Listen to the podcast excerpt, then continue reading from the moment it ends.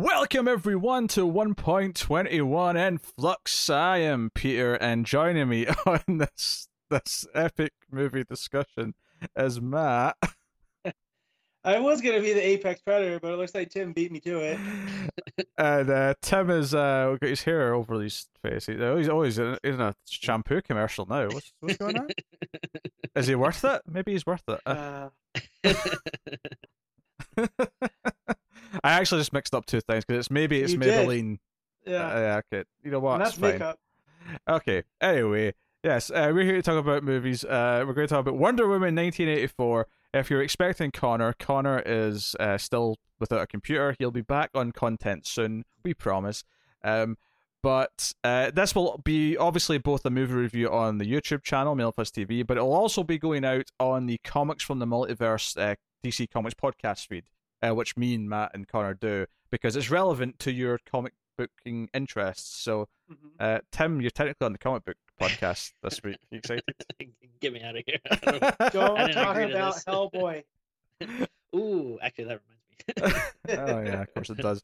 Uh, so we'll start spoiler free as we always do. We're here to talk about Wonder Woman 1984, uh, the sequel, which was scheduled to come out a full year ago, and by all accounts was ready to go. It was shelved for a year. In fact, Patty Jenkins has spoken about how she regrets it being pushed in the first place, uh, and not just because once they pushed it for whatever reason it was, then the pandemic pushed it again for them multiple times until we ended up here in December uh, with the Christmas release. But uh, here we Did are. Did you guys not go out to the theater to see this? Uh, yes, I went in a hazmat suit, Tim. Yes, hazmat suit. Uh, so we'll start spoiler free. I made a, Oh. I made a wish uh, that I could watch this on the big screen, but then I immediately regretted it. what do you Yeah. wish? What do you wish? I'll tell you this: if Maxwell Lord at any point in this movie had actually said "as you wish" after someone made a wish, I'd be rating it at least two points higher when we get to the end but of you, this. but you don't like Princess Bride. That's not that's, that's a Wishmaster reference, Matt. How dare you? It's also as you wish is also Princess Bride. no, no, it's Wishmaster one, two, three, and four, Uh, the hit horror franchise. Yeah, Can't be more than two things. no, not at all.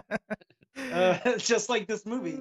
So yes, Wonder Wonder Woman 1984 set in 1984, and all of the can of worms that might open, given that it's supposed to be set before other things that it's connected to. But that's a discussion we'll have later. No, We'll, we'll, Yeah, we'll have that later, right? we'll go. Basic basic premise of the film: uh, 1984. Uh, Diana uh, ends up in the middle of things. She's working at a museum as a Mhm. archaeologist slash something. Yeah, she's other. a cultural anthropologist, so I think it's a There good look for Wonder Woman because, like, we've sense. seen her being an, an yeah she's been an ambassador in the comics and um, she's worked with the government in different capacities but she's never been a cultural anthropologist or an archaeologist which makes sense considering her origin like you Mhm. know so No, oh, Makes yeah. sense. Isn't Uh, it a bit like cheating though? Because she she can like you know do all she has all this knowledge that she's like, but she was there, like she, you know. well she was on Themyscira for all those years and then that's she's true. only she's only been in in our world for 70 now because i saw people complaining about oh how would diana know about rome i was like well she's lived here since the 1920s She, so she, she's I'm lived su- here. She's lived here longer than most of the population of Earth. right so i'm sure she's done some light reading about the rise and fall of rome I mean, People, Yeah. like, How, how much have some of us learned in thirty years? She's been here for seventy years. Like, I, I feel like she'd Right. pick it up. She'd pick it up. Anyway, mhm. so the I like that. That's like someone's only complaint. Like everything No, else, no, no. great.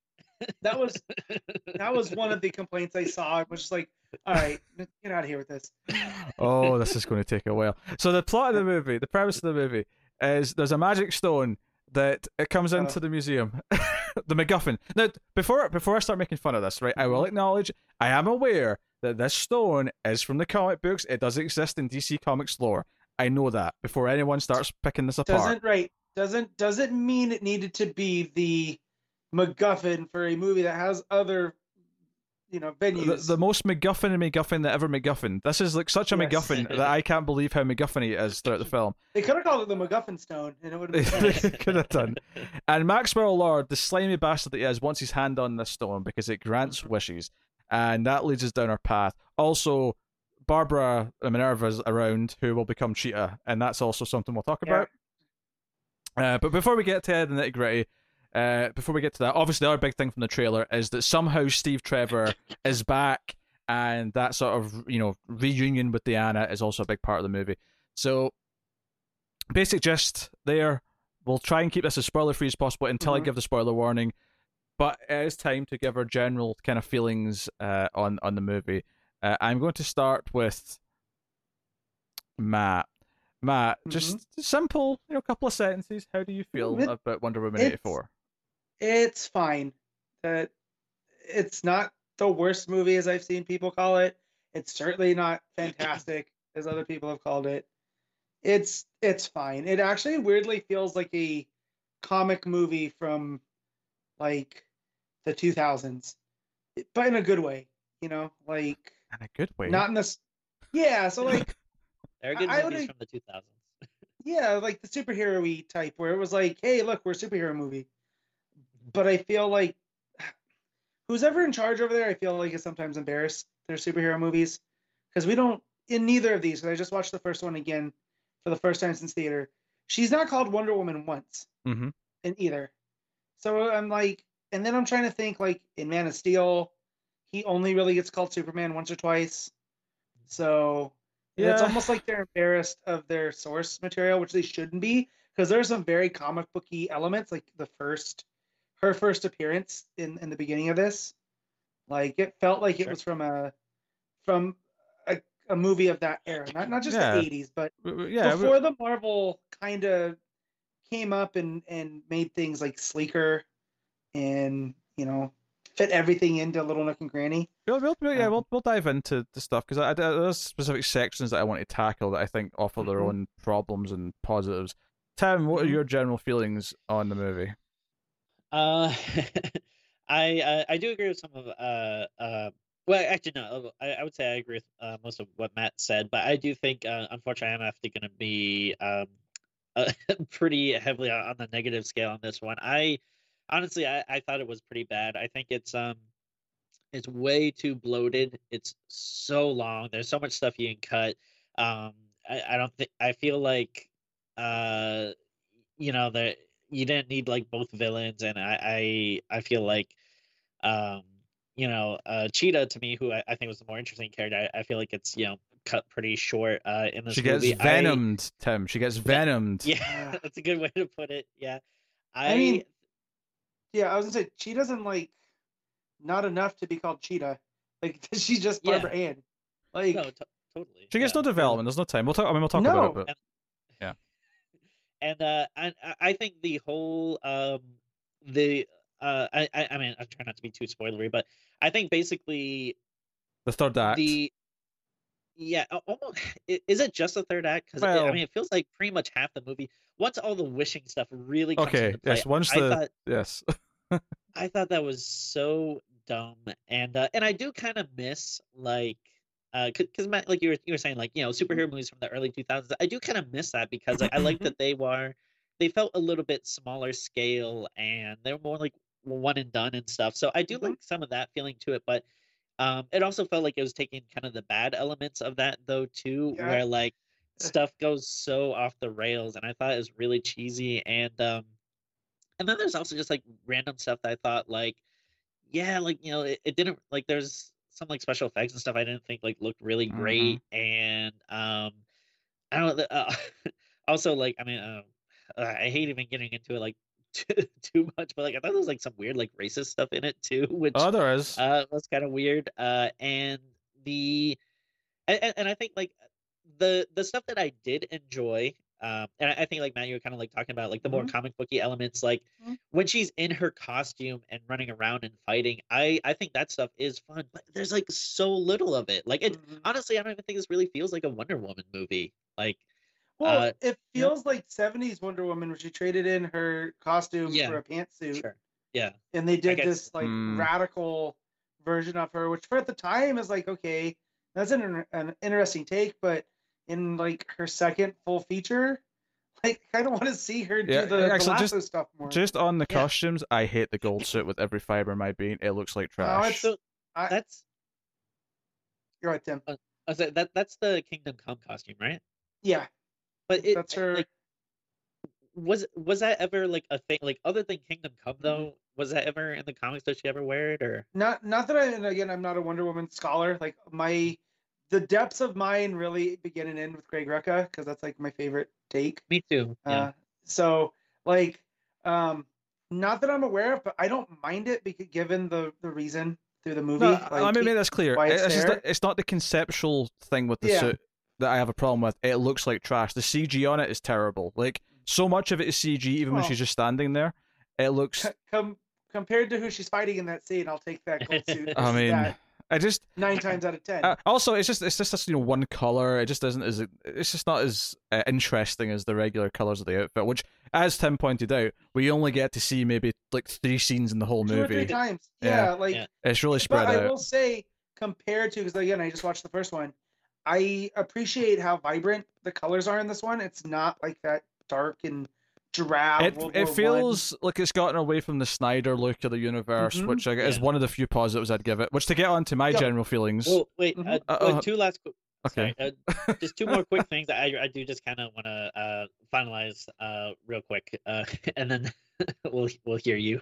but uh, and then and, and for the record too, I, I guess I don't know if we really talked about it, but I actually like the first Wonder Woman movie quite a bit. Uh, so That's I, I don't want to sound like I'm coming out of like, you know, uh, I'm No, not a fan or I- something, but yeah. um, but, Matt, but why two do you always slouch so much after I set up the cameras? It's so annoying. Don't set up now. I just put you up. Set back down. You can say I'm Uh, the god of chaos. But uh, two things. One of which uh, I, I think is probably going to make Matt mad. But I'll, I'll I'll start off with the the safer uh, thing first, Mhm. which is uh, I don't understand why this isn't 1984. Like to me, there was absolutely they don't like play with the time setting at all. Like there's no 80s music. There's like a few jokes here and there, but they really don't feel like they're taking I- advantage of the setting. I I disagree because of what the message of the movie is and how it plays in, which we'll get into with the spoilery aspects. mm-hmm. Because I Okay. feel like the setting of '84, it's really key in, in American development towards a certain way, uh, I- I and I feel think- it played with that well.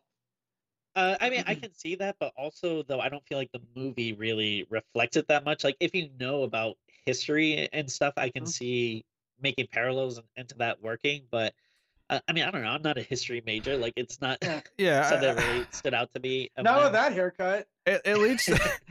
I think that leads to a broader complaint about the storytelling that I'll get to a bit later. But yeah, I, then, yes. Second uh, point. the- all right, so the second point, which uh, I'm sorry, Matt, you Mhm. you're gonna probably reach through the internet and strangle me, oh but dear.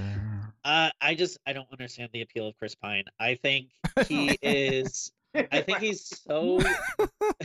I, I think he's so boring, and I, I think he he's definitely a lot better in the first movie. But here, he really felt like he was phoning it in, and I just felt like, um, I don't understand why they. If if you're gonna bring him back, at least I think do like more interesting stuff with them and at least have like a reason. I I think ultimately, the point of him being back was kind of pointless and, and dumb, and um, hmm yeah, did not Yeah, enjoy it. His I- eyes freaked me out too. I did like his performance in this though, like especially in the scene where he's putting everything together. I thought he's he's really charming and funny. Like, and he doesn't get to be that because in the first one he's this self-serious pilot spy, which I've never heard ever, but you know, except in, in that comic book movie. And here though, I felt like he got to like just be a little bit goofier and have more fun, uh, which Yeah. these movies desperately need. Because, I mean, when I think about the ones I like want to watch again, there's not a lot of them. I, Um, I agree. I, I think it would have worked better for me if I don't know that felt like I don't know if it was woven into the movie more naturally. But I think because of everything going on, it just always felt like an afterthought. It's- Like it'd be like, oh yeah, we forgot that these two are doing stuff. Let's have them say something really Yeah, funny real quick. felt tacked on. it's a lot. This this Yeah. movie, and not just with the runtime or whatever, because weirdly I didn't feel the runtime in this one like I did in the first. But there's a lot going on, and you do lose characters for big chunks. Whereas almost like this would have been fine if it was like a three episode miniseries on HBO Max, but it's not. It's a movie. It's cohesive. So Well, to get to my general thoughts then, uh, my my my trying of trying to tell you both to just give me a couple of quick sentences clearly backfired immensely. Um, so I, my, everything I said was one run, run-on sentence. yeah, of was a course, yes, comments. a lot of col- col- colons and commas, and Yeah. yes, yes, yes.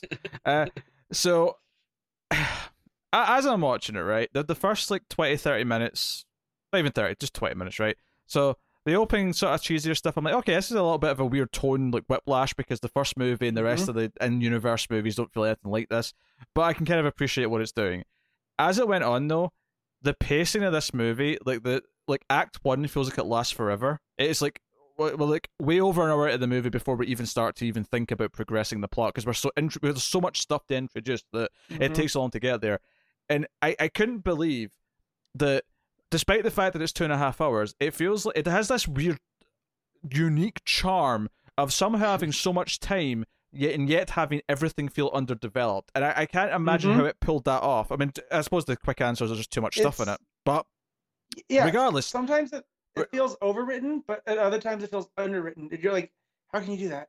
So, Like- but- so to sum it up, the more I've thought, there's a couple of scenes that I like or a couple of ideas that I like, but I felt very conflicted when I finished it, and the more I've thought about it in the last like day and a half since I watched it, uh, the more I've disliked it, and to the point where I'm basically saying this movie's a goddamn mess, and it's it's actually kind of like it's it's like how, how do I put this? It, it, does have a lot of two thousands movies in it, uh, and I I, I think in Mhm. the bad ways, not in the good ways.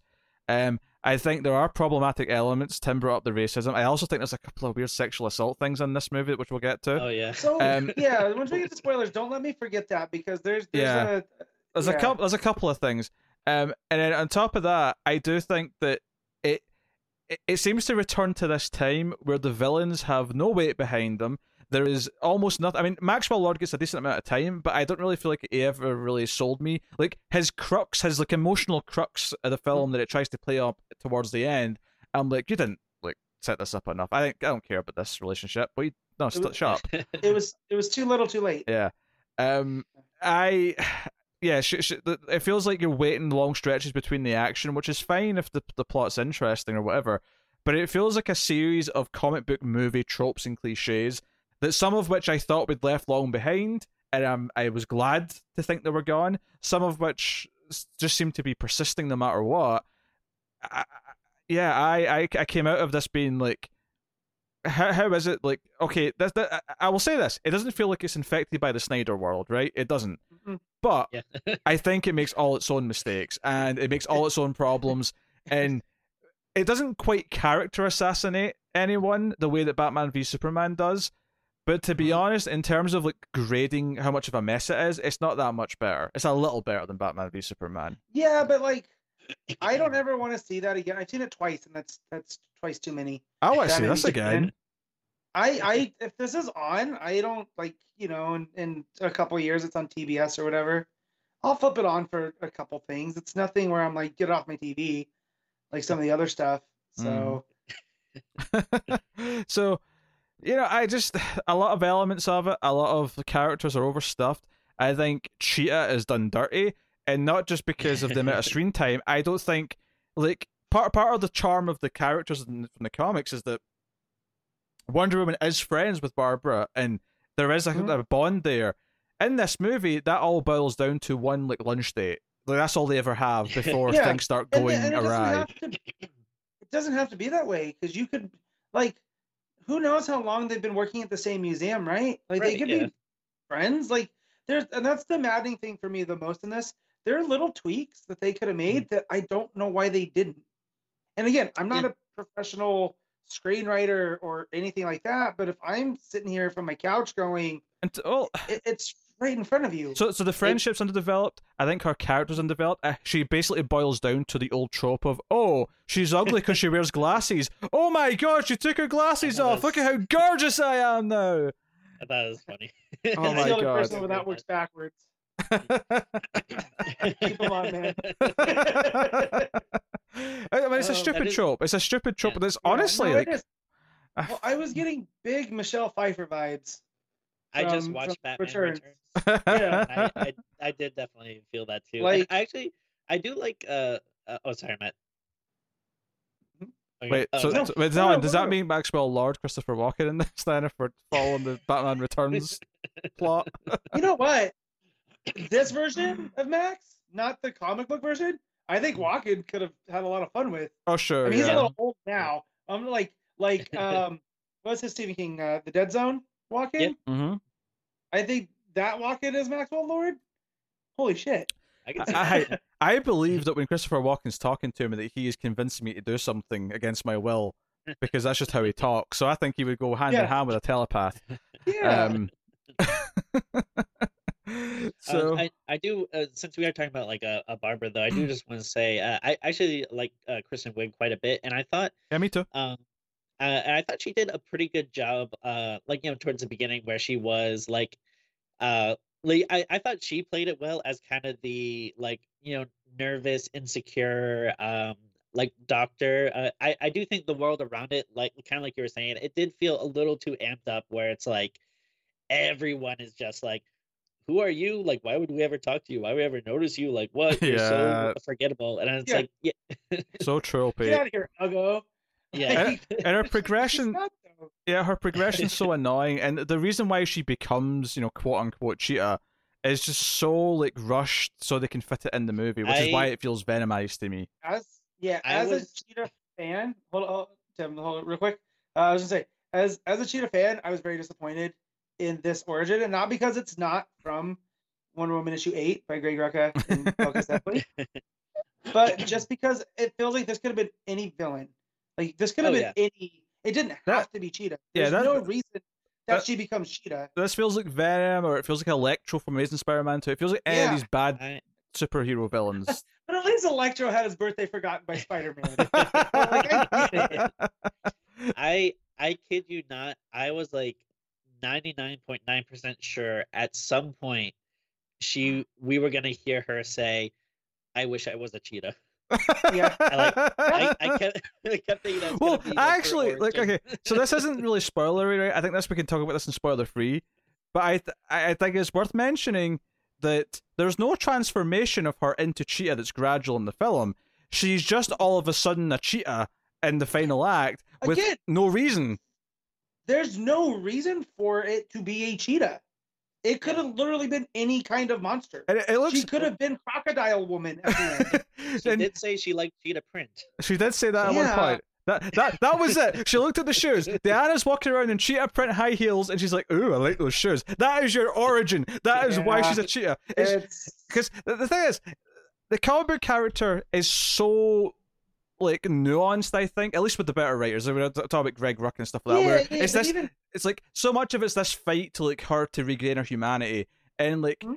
You, you can change why she becomes Cheetah in a movie. I won't Mhm. really care as long as I actually care about the character and the idea that like they're fighting for her humanity, and that never Yeah. even remotely and is there. and the fact that that she has a familiarity with Diana, like it could be in some versions it's a rivalry where like she just doesn't Mhm. like Wonder Woman existing because it you know it steps on what she's trying to do versus the the newer one which like Pete said is a little bit more nuanced and there's a tragedy to the character that I was Mhm. expecting when you bring in Kristen Wiig like she's more than just a funny actress like she has Yep. pathos and stuff so I really expected to get the tragic Barbara Ann, where you're sitting there and when you see her do the transformation, especially from the trailer, when you hear Gal go, "Oh, Barbara, what have you done?" like I think, like I, you're setting me up for that, and then for it to just happen, yeah, yeah, I felt robbed. that line you brought up there's a good that, that makes it sound like she really cares about Barbara, and I'm sure she does to a point, but like it doesn't. You don't feel that relationship in the movie. It's Um, it's really not there. They're like barely work acquaintances, and and I know this is me picking nits. Her being a geologist, and that's why they bring her in versus an anthropologist or an archaeologist or whatever. Again, it's one of those things like, why did we change it? Just did you change it just to change it because of a of a magic rock? Like I don't. I, I did get a little happy though when she mentioned she's also a cryptozoologist. I did like that. Yeah, of course you do. But- Now I uh I mean I've I've read like I, I mean compared to other thing other like you know books and characters uh, I've read like you know I I wouldn't say I'm like a Wonder Woman scholar by any point but I have like read like you know pretty decent number of books uh you know and like it- when I think of Wonder Woman like I think of like you know if you're thinking about like enemies like Cheetah is like you know, I mean, number Top tier. one, like That's yeah, yeah, that's that's, like that's it- her big bad. That's yeah, her it- Joker. yeah.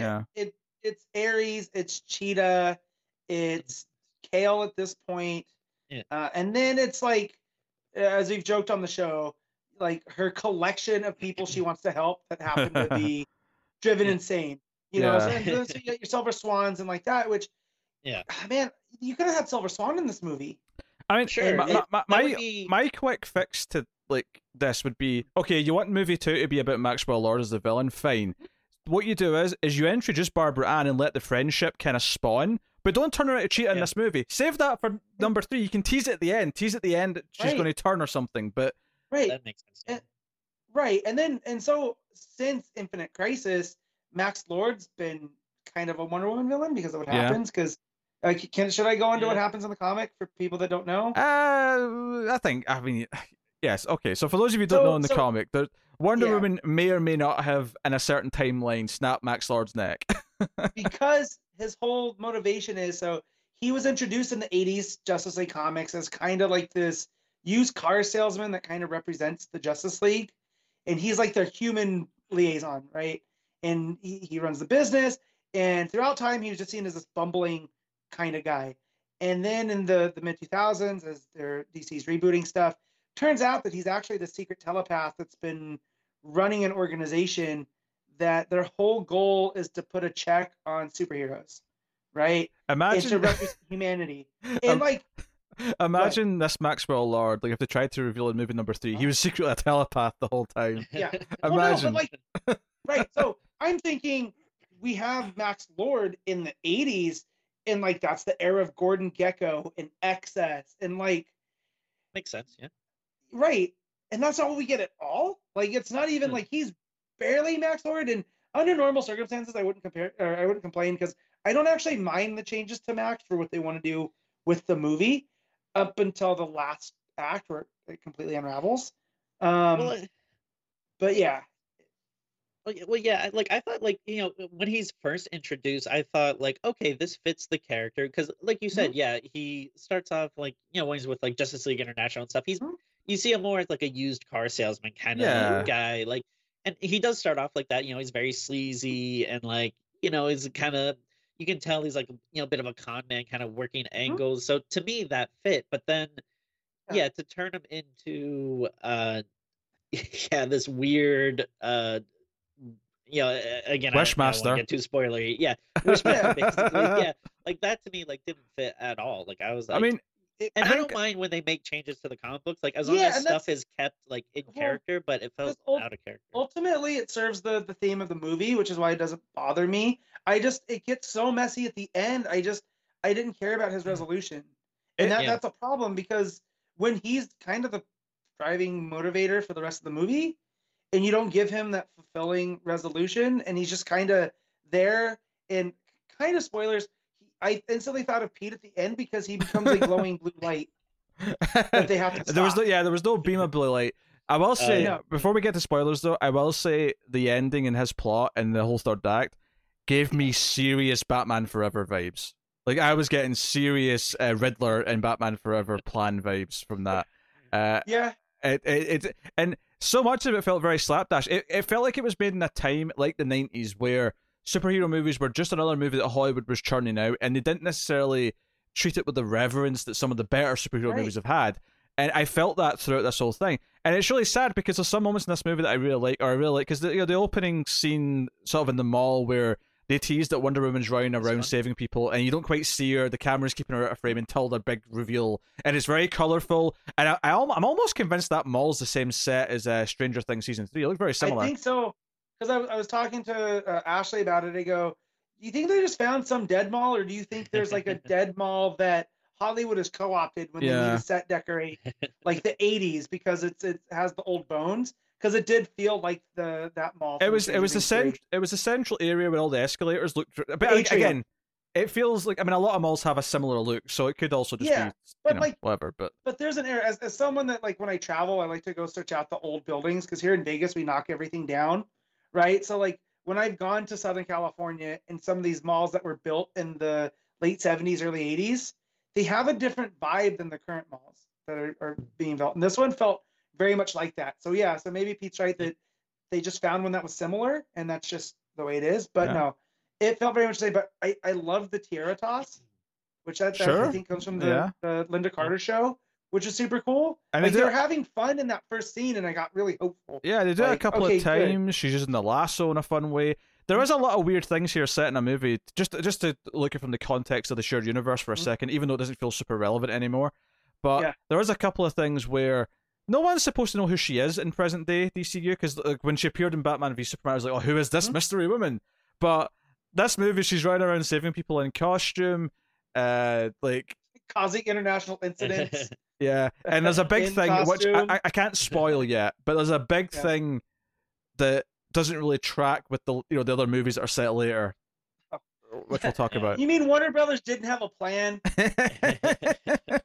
I would never claim such a thing, Matt. How Yeah. you know how how dare you? And, and again, I always feel like I have to predicate this being a DC fan who who I enjoy more of the Marvel movies than I don't, right? Like I, I like that brand. And not they didn't have to eat Marvel. Like you don't have to have this Right. 20 film structure, but you can let them be their own thing. And I just felt up until Shazam, they were all trying to fit into this mold that didn't fit each individual character. So I'm very happy that Wonder Woman 84 felt like uniquely its own thing. Like they took chances that I don't think they would have if Justice League had landed the way it was supposed to, you know? Uh, while that is true, it also has to be good, and I don't think this movie is at all on its own merits, admittedly, as opposed to because it's tied to anything else. Um, if True. anything, if you do care remotely about the shared universe, this movie doesn't even seem even remotely concerned with tying to anything. No. Um, which you know is fine, whatever. I don't really care I about mean- that at this point. I'll, yeah, I, I mean, I'll, uh, I mean, this this might, I don't know, it might be a little insulting or something, but like, I mean, one thing I'll give it is like it's certainly memorable. Like I, you know, No, like it is. And like in in the, the slog of superhero movies that come out, like I much rather have something like this than, you know, I'm trying to think of one. I can't off the top of my head. like you uh, know. the second Ant Man and Wasp or something, or like, uh, like you know, not saying that it's like a bad movie or anything, but I just feel like it's very forgettable. It, Like, because Sure. it, it has to fit a formula that we're used to now with our Marvel movies, or even Yeah. like Doctor Strange. I much rather have this than Doctor Sure. Strange, like Yeah. because Doctor Strange was another origin that was just kind of like, yeah, okay, you're you're underutilizing Mads Mikkelsen again. Like, yeah, come on. Here, I don't feel any of the actors outside of some aspects of Barbara Ann, but are really misused because I really like Pedro Pascal as Max Lord. Now it's not technically the Max Lord I was expecting, but I didn't think he I- was bad in the I. I think one of the biggest problems with this movie, actually, looking at it from a perspective of the cast, is that I think the reason why they insisted on bringing Pine back is because Gal Gadot is okay at what she does, but she's not really good enough to carry a movie on her own. And I think they wanted Pine back to help co-carry it. The problem is, is that the way he comes back is just shoehorned in, leads to a lot of problems. It feels tacked on, and on top of that, though, the entire supporting cast, one of the better parts of the original movie, because of the time difference, they're all gone. So there's no supporting cast for Wonder Woman. They're they're lu- if they're lucky, they're in a retirement home. yes, if they're lucky. You know, Um, which which yeah. Yeah. they should have brought in Good job. uh, Ferdinand. Yeah, well, again, like this would be the movie to bring in a Yeah. Minotaur. Well, he's not a Minotaur. I forget what he is exactly is because he's not. yeah, great, yeah, but- it's a different thing. yeah to bring in the the minotaur chef that works at the museum which but I, I did like wonder woman you know they relocated her from london to dc or uh to washington dc um and then As opposed to working at a what, Boston, Smith DC? No because i dc like comics like i just had to All right, okay. clarify you know um so um but i did like that she went to work for the smithsonian because i think when she was introduced in BvS when i tried to read that movie she is like some type of like antique dealer Yeah, something? or maybe an art dealer or something like that. Yeah, sh- there was that Yeah, kind of right, field. so- yeah. so i do like that tie that diana does have an appreciation for art and like that's part of what she protects and even down to when the armor gets introduced you know it's like this focal I'd, I'd, probably, I'd probably expand it and say she's He's- a, she's a fa- or she's interested in preserving culture. I'd say that's what she's Yeah, particularly into. right and that's yeah that, that's actually a really good like i'm surprised they haven't used that in the comics at this point Hmm. you know um but yeah Yeah, uh, as far as other spoiler-free stuff goes, uh, Cheetah is by far the worst visual effect, but there is a couple other dodgy ones that uh, stick out for Mhm. sure. There's a there's a weird quick running effect which I think uh, they could do with never using again. I really feel like they were testing out the Flash, and we're like, okay, we don't have to use this. Uh, Like, you know, the plot does have some really stupid moments in it as well. Some really weird leaps in logic. There's some just dumb movie stuff that feels Michael Bay esque and how stupid it is at times. um, in fact, there's actually one of the things that's really stupid. You can almost directly tie, uh, in a way, to a scene from Transformers: Reve- uh, Revenge of the Fallen, uh, because it's actually set in the same place. yeah, um, so there's a lot of just absurd, stupid movie stuff in this, and it's just it, I don't know. I I I don't that's think where it really felt like an '80s movie, though. I felt like, and sometimes not in a good way. Um, just in a they didn't know any better or didn't think they knew any better, I but mean, now we do know better. So, um, I mean, uh, for that specific thing, but I think you know, good '80s movies are way better than this. No, I I just mean the action movies of that era, like that are big and dumb, and you're well, you're a little bit more forgiving. You know, yeah, but I mean, you have a tone, you fit the tone, you know, everything Mhm. feels like it goes together. right, right. No, I Uh, get it. I'm not arguing they do it right, but Yeah. it does feel like that was the inspiration. You know, in the same way, like when you watch True Lies, that's just executed better. I just you know, where they're playing with the True tropes. Blood.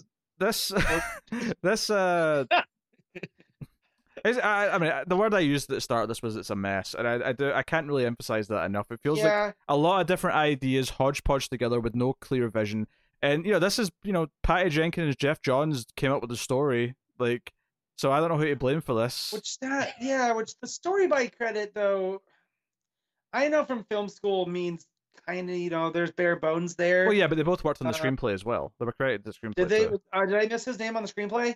I Uh, saw like four names. yeah I think it was I think it was those two plus another writer or two Yeah. for the screenplay Well, because this is so. I had a friend say that they would love to see the director's cut of this, and I go, bro, this is her name's. He has a producer credit, a writer credit, a story by credit, and the director's credit. Like, I'm pretty sure this is the movie Patty Jenkins wanted to make. You know, for all warts and all, which is a little bit troubling, but well I still that was her. That was the thing. I, I think after Wonder Woman, which has a really bad third act, right, but otherwise was welcomed fairly positively. I think we came out of that going, well, she probably had her hands tied by the studio to do some generic Mhm. things. So Yeah. it's as good as it is because of her, but the problems are probably the studio's fault. I'm not convinced of that now, having seen this, No. because I feel like she had more control in this one, which makes me think that maybe the studio actually kept her in check in the first one a little which, bit. Which you know she is doing the Rogue Squadron movie, and I know how yeah. you know Star Wars is with their stuff, and you know Rise of Skywalker notwithstanding, um, because you know things have happened with that one. So I feel like her, we'll know if that third act falls apart in that movie, we'll kind of know well, by that and point. well, no in Wonder Woman know. 3 because I just saw it, it tweeted out just before we started. Apparently, the Warner Bros. are Mhm. fast tracking Wonder Woman 3 with Patty Jenkins Oh, coming back to direct. maybe maybe they don't need to fast track it. Maybe they need to stop and think about it. yeah, stop and think. Yes. The, the after some of the tropes in this, I don't need to see a Doctor Psycho done by this team. I really don't, because that Uh, could be. Honestly, given the scene set in Egypt, I'm actually really worried about Black Adam now. So I would be, but I I don't know. The Rock tends to be a little bit more careful about his projects. Does he? so He's been in some I, shit. yeah, yeah, but not that it's been as problematic. Maybe you know not what I mean? Like- problematic, but he's in some shit. Yeah, yeah, yeah. Mm-hmm. So because I said that I, I had a thought that after seeing what they did to Barbara Ann and she was an archaeologist, I'm a little bit worried about Carter Hall and Black Adam now. Just because is he going to be a geologist too? Like, is this what we're doing now? We're, we're baiting and switching. All the cultural sciences are one and the same to Hollywood. Hey, Kids love gemstones. That's a big thing. with yeah, I mean. I did see Uncut Gems a year ago today. I do know that. Hey, that's a better movie than this one. Well, of course. That movie, I went from watching that movie, leaving the theater, felt like I had ran two miles because my heart was going so I hard. know. So, It's like, so it's watching this on the couch and being happy that it was over because the third act just unravels so hard, I was like, okay, cool, it's it's over. I don't know. There's, there's something. There's some sort of whiplash you get mentally when you see a movie that has Mhm. Adam Sandler in it, but it's actually really good. You're like, what? What? What? What's Yeah, happening? Don't act like you don't love Billy Madison, Pete. Sand, Sandman can bring it when he wants to. Sandman. Hey, t- Timmy, did you like Hubie Halloween? I kind of loved it. oh gosh. shut. It's not good, but yeah, I had a lot Oh of fun. no. yeah, oh you know what you're, get, you're getting into. Yeah. Oh no. I, I didn't watch it, but oh no. Yeah, no, Pete, don't, because I know how Yeah, you're you're gonna not feel gonna- about it. Okay. No, Okay. I, I didn't want to see it, but then I was like, I'm seeing people talk kind of positively about it. Maybe I need to watch it. Yeah, yeah, And yeah. I enjoyed All it. right. Well, to keep this on track, to keep this on track, back to Wonder Woman. Uh, as far as anything else, spoiler free. Uh, Hans Zimmer does the music. He actually doesn't use the main theme that much, which is good because it sucks. Uh, what's notable though, and I'll talk about it more in spoilers because the scene it accompanies is very spoilery, but it's really interesting to me that uh, Adagio and D minor, I think it is, but it's, it's a track from the Sunshine score, which was then used in Oh. Kick Ass and was then used in an episode of The Walking Dead. It, it's basically become something that movies and TV just use as if it's a song, but it's actually a score. It's you know, and it's used in a big scene in this. And I actually smiled as it started to play because I'm like, oh, I like this track. And it's just kind of weird how it's become adopted Which by. scene was that in? I can't say. It's full spoiler. Okay, it's, it's a spoiler scene. Okay. okay, big spoiler scene. Good, good. So, um, so yeah, I, I just think it's funny that some people might leave the theater thinking, "Oh, that was a good bit. Hans Zimmer did a good track there." I guess. Like, well, Hans Zimmer's great, but that wasn't his. that that track was not his. I You know, I- no one's leaving the theater saying that. Shut up. Yeah. How dare you? Well, not in 2020. Um, no, I I did notice the the the guitar and drum solo Mhm. of her of her theme was toned down. Um, but yeah, that that was refreshing because it's all over that first movie, Mhm. and it's like nails on a chalkboard because it does not fit World War One at I wa- Well, I think what's funny is that Hans Zimmer's the one who came up with that. So it's interesting to me that he's the one who toned it down and said, "No, no, no, too much of this." yeah, Yeah. so Uh, yeah, that's what I was. I, I thought it was not in the best taste when they started playing uh WAP during the, the final battle, but what are you gonna do? uh, there was a lot of water involved though. Jimmy. Oh dear. Oh dear. Well, I think we're about to That's dive. a that's like a popular song with the kids, Pete. I'm sure you. Yes. Yes, I have Oh, no Pete- idea. I have no idea about No, Pete listens to that on, on full loud so the neighbors hear it. Like he, he loves Hey, I found out today, Matt, that Tim still rips music off of his CD so he can put it onto his his MP3 Tim. player or Yeah. phone or whatever. Do what you do what makes you happy, bud. Hell yeah. Now, see, Matt's gonna be Matt's gonna be. I mean, uh, Matt, I'm sure you agree with this. Like, I mean, I Oh, here we I'm go. similar to you, where like I'm still listening to like my same like New Found Glory CDs from high school. So like, I'm not Oh. gonna. I don't want to buy it again. I'm wearing this for a shirt right here. Like right? Yeah. Oh no, no, no, Matt. No, the question, the question is not are you still listening to the same albums? The question is, are you still listening to the music from that same disc, that same actual CD that you had in high when school? I'm in when I'm in the car, yes, because I still have Oh, a yeah. CD player. Okay, all right, all right, So- all right. If I have it, yes. Or if like my Bluetooth uh, connector dies and the battery's dead, then yes. but- Okay, all right. Just check. Yeah, Anyway, we're not we're not all Patreon billionaires that can just like buy the same album over and over again. Can't have Sometimes- Hans Zimmer come to our Tim, house. and- no one Yeah. buys albums anymore. It's all just streaming for a monthly price. Um, no, people buy records and then use them as art on Vi- the okay, vi- vinyl has been a com- the hipsters like their vinyl, okay, but like so- cassettes too. no, no, no one plays cassettes. Everyone hates cassettes. Shut up. Real quick, Pete was having a discussion yesterday about his his Blu-rays Yes. suddenly not working, which then made me remember on one of the shows I listened to, the guy talks about how he watches old '80s horror VHSs, and I'm like, wait, how do those have a longer shelf life than a Blu-ray? Well, I think It sense. I mean it depends if you watch them because they do wear down. The more you watch them, the more the picture goes. So they do have a shelf life. It just depends on how often you're watching Yeah. and how how Uh, blurry you're willing to let it go. All right. Uh, Uh, a weird thing I was oh, thinking of, uh, and then this will, this will be the last thing on the topic, but like Yes. I, I was thinking about the other day about how when I would like walk, you know, to the bus stop uh, to school, how I used to listen to like a portable CD player, and just Mhm. like I, I was just thinking about like how were my pockets that big that like you know that you could fit like a, it was like that like Yeah. versus now, like, the phone, which is so Yeah. yeah, I, I, I- yeah, I remember the jacket pockets being quite big. Probably, probably intentionally to accommodate such devices that Yes. people had. Yeah. Uh, Okay, so that's we'll get to spoilers. I'll, I'll thank our patron producers before we go to spoilers, though. So thank you to Alright. Tyler Hess, Cindy Palacios, David Short, Born Now, Al Treisman, Christopher Moy, Brett Williams, and David Brown. Thank you to you guys. Uh, they are all twenty dollars or more at patreon.com slash mailfuzztv, where you can go yourself and support us for as little as one dollar per month and help keep all the content coming. You get early access to some stuff, you get some bonus episodes. Uh, some of that stuff's at the five dollar tier, so on and so on. We're going to have a look and see if you're interested. You can also support us for absolutely free by hitting the like button on YouTube, rating the podcast, you know, commenting, all that good stuff. Uh, so please do, uh, you know, support everything. Thank you kindly. Moving on, spoilers, full spoilers. I I wish for a spoiler wall. Spoiler wall. The spoiler wall has been breached. We're now beyond the spoiler wall. Wait, what happens if I take back my my spoiler wall wish? Um, no take backsies. Oh my god. What? The, all right. But so- I, I saw someone on Twitter that, that said um that like uh I, I couldn't get this out of my head, but they, they said uh, when someone says I renounce my wish, it sounds like something like Seinfeld would say. Like and then like so I kept thinking of that like tone anytime anyone ever said it like I renounce my wish. like I don't know. it, it sounds it, to me that's more of a Costanza thing. yeah, yeah, yeah. Like, could, yeah, that yeah. sounds yeah. Like, Believe it or not, George isn't at home. Okay. Um. So, I mean, I mean, first things first. Uh, with the spoilers, I guess. Uh, I mean, uh, t- t- I had to edit out Tim mentioned the flying scene earlier. Uh. Yeah. So. I realized that was such a big well, reveal. no, I was I like it as a spoiler because uh, to me, whether or not Wonder Woman can fly is so 50-50 depending on which comic era you're reading or like, cause like does she fly in the animated series? I can't remember, but sometimes so. sometimes she does and sometimes she doesn't. So I wasn't sure if the movies were going to go there. And this is the big thing: she learns to fly in 1984, but apparently has forgotten how to do that come uh, Justice League and Batman v Superman time. But whatever.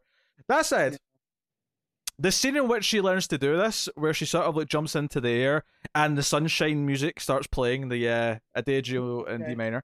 Uh, I think that's what it's called anyway. Um, that is legitimately one of my favorite scenes of the movie because it's just a beautiful moment and the, the, everything's so blue, the colors are vivid, and she's flying in her outfit. It feels like a really nice moment where she's learning to fly.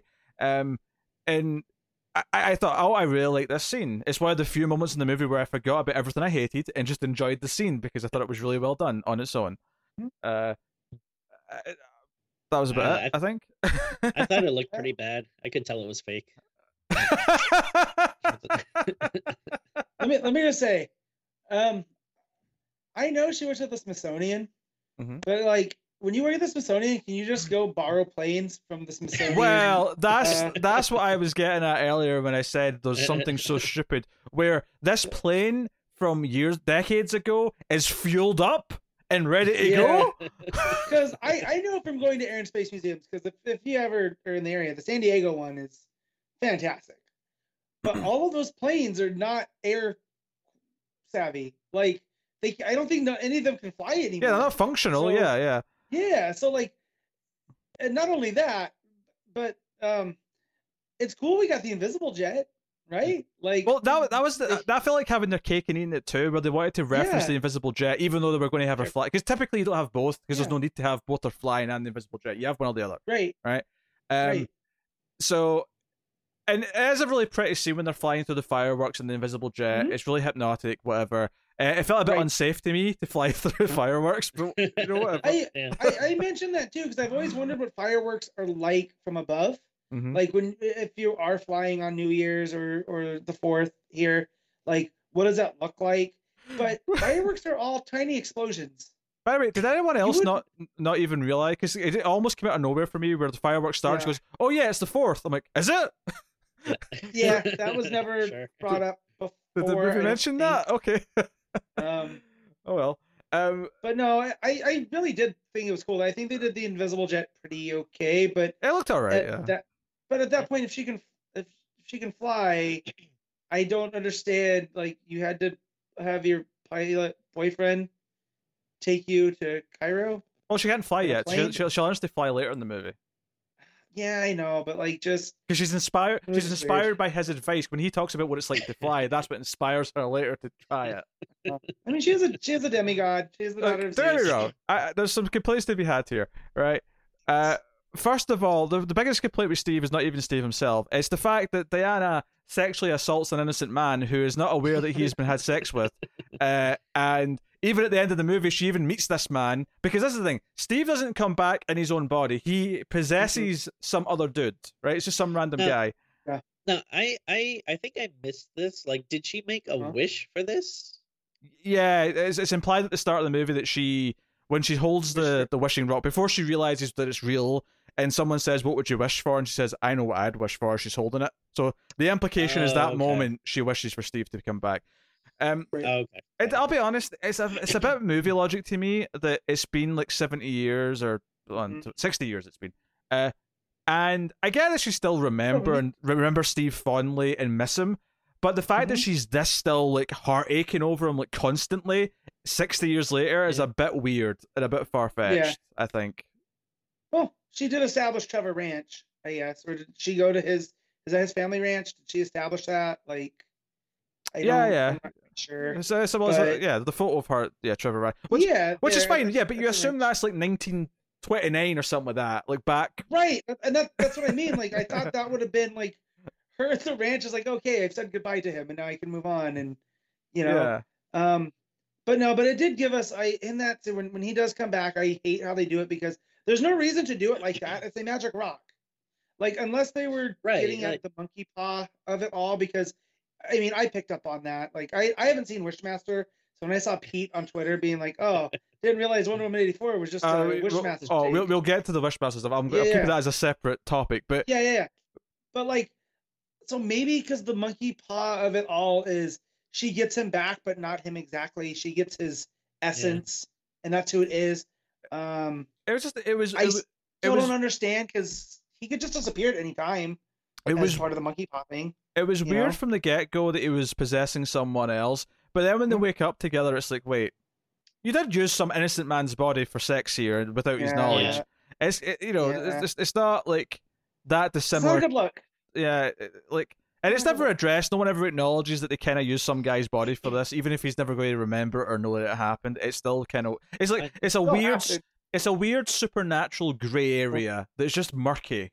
I yeah, I think like it's it, it just feels like yeah, probably safer just to not even go there. Like it, it yeah, like you kind of said before, like it, it does feel like maybe something that you would see like in an 80s movie or something where maybe you know people weren't as like conscious about that stuff but someone had to have thought about it you know yeah and why, why, in... why wouldn't he just appear in his own body i don't understand why he has to possess someone i don't understand yeah. that either and that's that's why I'm trying to think of the monkey paw of it all to where like sure she gets him back, but not fully all the way. But again, there's better ways to do it. So it's one of those questions where like you guys had I'm but, sure there's better options you could come up with. Besides, they, they do a whole montage of him dressed, you know, dressing him up in eighties clothes, right? And it's meant to be this funny little montage, and it's meant to yeah. mirror the fact that she had the, the dress up montage in the twenties, mm-hmm. right? Or the or the twenties, the nineteen, you know, during World War One, right? And right so you want to do that, like, so why not just have him show up in his like uniform that he was wearing at the end of the 1st mm-hmm. movie, and have that be one of the reasons why oh we have to get you a change of clothes because you look yeah. like you're walking around like a soldier Almost, from 1917. Yeah. So, so for me, how I would fix this is it's a simple. She wishes for him to come back, but the thing is, he's going to have to go back to the point where he dies to reset the time, right? So yeah. she has this existential dread that she knows that she can't be with Steve forever because he's gonna have to go back to World War One you know, and I sacrifice himself. I, I, wouldn't have him at all. I think it's a mistake to bring him back. Uh, yeah, but I don't think he adds how, it into the movie. Know, how are we gonna know that Steve Trevor loves fanny packs? oh yeah, because we needed that. And by the way, all the fish out of water stuff was not like it's it. it's old hat at this point. Like him mistaking the, the the bin for like modern art, like just I don't know. I groaned in the trailer when that joke was made. I groaned here. I, I was okay with it because I, I liked Chris Pines. Like he has this charm and just this innate likability. I feel as, as Steve Trevor that he didn't get to have really in the first one. So I liked it. I, I mean, I liked the, the whole thing. When he looks at the train as it's coming by, I thought it was cool. But I was like, wait, he had trains in the 1910s. sure, it didn't look like that, but you know. Yeah, I, uh, I, I, get why a modern subway train would look futuristic mm-hmm. to someone who was just like old yeah, yeah. oil well, steam engine trains, you know. right, and so and I thought about it at the time difference. This would be like us just suddenly appearing in in 2090 and being you know aghast at, at everything. You know, so but I thought of it like it. That. I was like, go to the okay, movies and eat in public. anyway, Uh, so so so to, to, yeah. to, to bring this back round to uh I guess just Stephen, or, or actually, I want to go back to sexual assault. Uh, Unfortunately, I, there's, there's more. There's Yeah, more to be said on okay, this okay. subject. Unfortunately, were were you guys aware that every man in the '80s was just a horny monster that would take advantage of a woman well, that that's not what I was any chance? where I was going, but yes, it, that was a bit of a trend in, in this movie. But the specific example that we have to talk about here that is a bit odd. So Barbara Ann is walking home from her dinner date or lunch date with with Wonder Woman, right, with Diana, and this drunk guy starts harassing her. And there's nothing wrong with this scene on its own. That it's a bit cliched, but other than that, there's nothing necessarily wrong with Yeah. it. Where he kind of starts to grab at her, Diana shows up and throws him, you know, across the to the, the bench or whatever. And it's like, okay, she saved the day, no biggie, right? It's a typical scene. Um, later on, when Barbara's starting to get her super strength and she's starting to be Mhm. more, because she wishes she's more like Wonder Woman, right? Um, Mhm. and there's a scene where she's like strutting around, and we've been done all the cliches of her taking her glasses off, walking around. Everyone thinks she's sexy now, whatever. There's a scene where she's walking through the street all high and mighty, and she passes this same drunk guy, and she recognizes him, turns to him, and then he kind of recognizes her, and he starts to kind of confront her again, uh, and starts to get gropey again. And this time she kicks him away. The problem here is that her her kick here that, that shoves him away like halfway down the street is not really any more forceful than what Diana did earlier on when she was protecting her. And yet, for some reason, the score goes as if like she's evil now. She's just hit a sexual predator across the street. She's evil. I'm like, why is the music telling this is this is a bad guy? She just knocked a bad guy on his ass. It, it'd be Yeah. different. Like, see if she went too far and she was like like going all Michael Myers and putting her thumbs in Well, uh, his And eyes. that's why I thought the cheetah thing, like this is part of her wish that the dark side of it is like it's this power is corrupting her, and that's what makes Diana different with her powers, right? Um, and we didn't even get any of that. Like there's none of that, like what drives her to become more brutal. I just I don't know. I and thought it was right. I thought it was very misguided uh, the way it I treated think- that scene. Yeah, and well, I think uh Pete though, like I, I I agree. Yeah, the music is like telling you that she's evil, but I mean, I think you know uh, the character's doing it as well because like it's not like she's like, oh my god, I can't believe what I did. Like she's looking at him like she wants to kill him. Like she Yeah. has a very it's evil look. justified because this is the second time in what? Yeah. Oh, totally. Four yeah. days I mean, that this dude, you know, yeah, it's understandable for a start that she does sort of feel this Uh-huh. level of hatred for him, but yeah. I think too that just sort of extends into the problem where she does kind of become really murdery looking, like very quickly with almost no arc. It's Mhm. just like all of a sudden, and I guess yes, they're trying to do this thing where she's losing her humanity. That's the price she's paying for having these powers, which could be a way to do the cheetah thing where you're trying to fight for humanity to come back. The problem is Mhm. though, is that the wish because it's such a monkey's paw thing. It's not like in the comics where her humanity's still in there and can be appealed to because of this this magic stone has done this to her. Her humanity is literally gone. It's more it's more like Angel on the hit television show Buffy the Vampire Slayer Oh, when he loses when he loses his soul. It's just physically not there. So until the the spell's been you know, rescinded, there's just Right. humanity's just not there. It's gone. Uh, so it's I don't know, a, a bunch, bunch of weird elements like that. And I mean, Mhm. we've basically talked about every cheetah scene at this point because after this, she's got Well, and that's that's the main problem. So when she finally does become Cheetah, it's not fulfilling because there was no setup about her even like she's I want to be an apex predator. Oh. Again, that could literally be anything. She could have become Orca. She could become Killer Croc. I also There's so many apex predators that aren't cheetahs. and it also that- breaks the rule of the movie because the movie is very specific about how everyone only gets one wish, but and yet somehow she seems to get a second wish that turns her into a cheetah. Which, just on a visuals perspective, uh, forgetting the bad CGI, it looks far too colorless. It looks like she's grey Yeah. as opposed to you know Yeah. ginger, which is supposed to look. cheetahs, like- yeah, cheetahs aren't. They're yeah. So, And- uh, and like you know, I, I I don't I hate to be like, oh well, this is what they should have done, or here's how you fix this, or whatever. But Go it for seems it. like Do it, Cut, but cut the mother no, down, it- Tim.